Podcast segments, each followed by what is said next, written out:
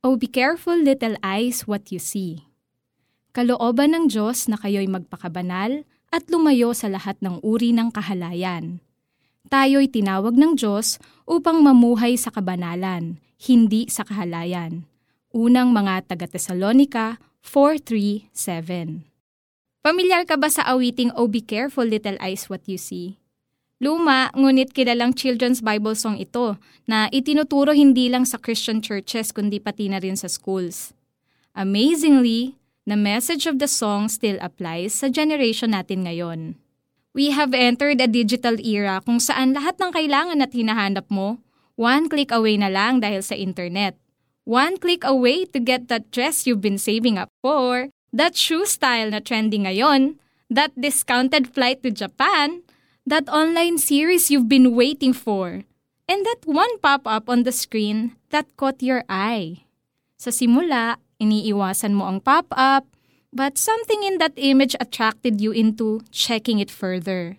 After all, hindi naman masamang silipin ang laman ng website. Silip lang naman, 'di ba? But one look got you hooked.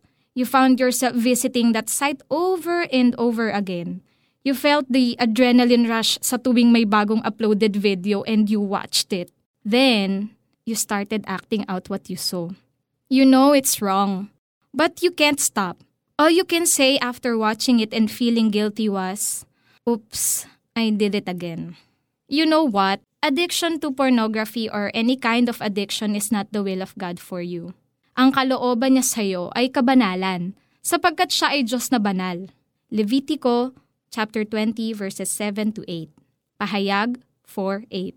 Kaya niya tayo pinag-iingat sa mga pinipili nating makita dahil ang mata ang ilaw ng ating katawan at ang nais si Jesus ay maging malinaw ang ating paningin sa tama at mali. Mateo 6:22 to 23. You may be feeling satisfied whenever you're watching that porn video, but all it can give you is temporary satisfaction and guilt in the end. Only Jesus can satisfy you fully. Mga awit 34.8 Nais kanyang iligtas mula sa adiksyon, bigyan ng kapangyarihan upang mamuhay ng may kabanalan, at palayain sa guilt na nasa iyong puso. Kalawang Timoteo 1.9-10 It is never too late to turn away from that addiction. Turn your eyes to Jesus. Let's pray. Lord, alam ninyo kung nagagamit ko ang aking mga mata sa kahalayan. Tinatalikuran ko ang anumang uri ng kahalayan. Naniniwala akong kayo lang ang makakapagpalaya sa akin mula sa adiksyon. Nais kong makilala pa kayo at makita ang magandang plano ninyo para sa akin. Salamat dahil binibigyan niyo ako ng kapangyarihan na mamuhay ng banal. Maging mahirap man ang proseso ng pagbabago, nagtitiwala ako sa biyaya ninyo. Amen.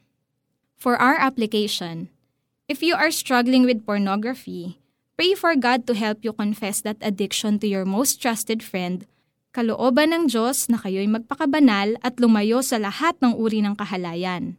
Tayo'y tinawag ng Diyos upang mamuhay sa kabanalan, hindi sa kahalayan. Unang mga taga-Tesalonika, chapter 4, verses 3 and 7.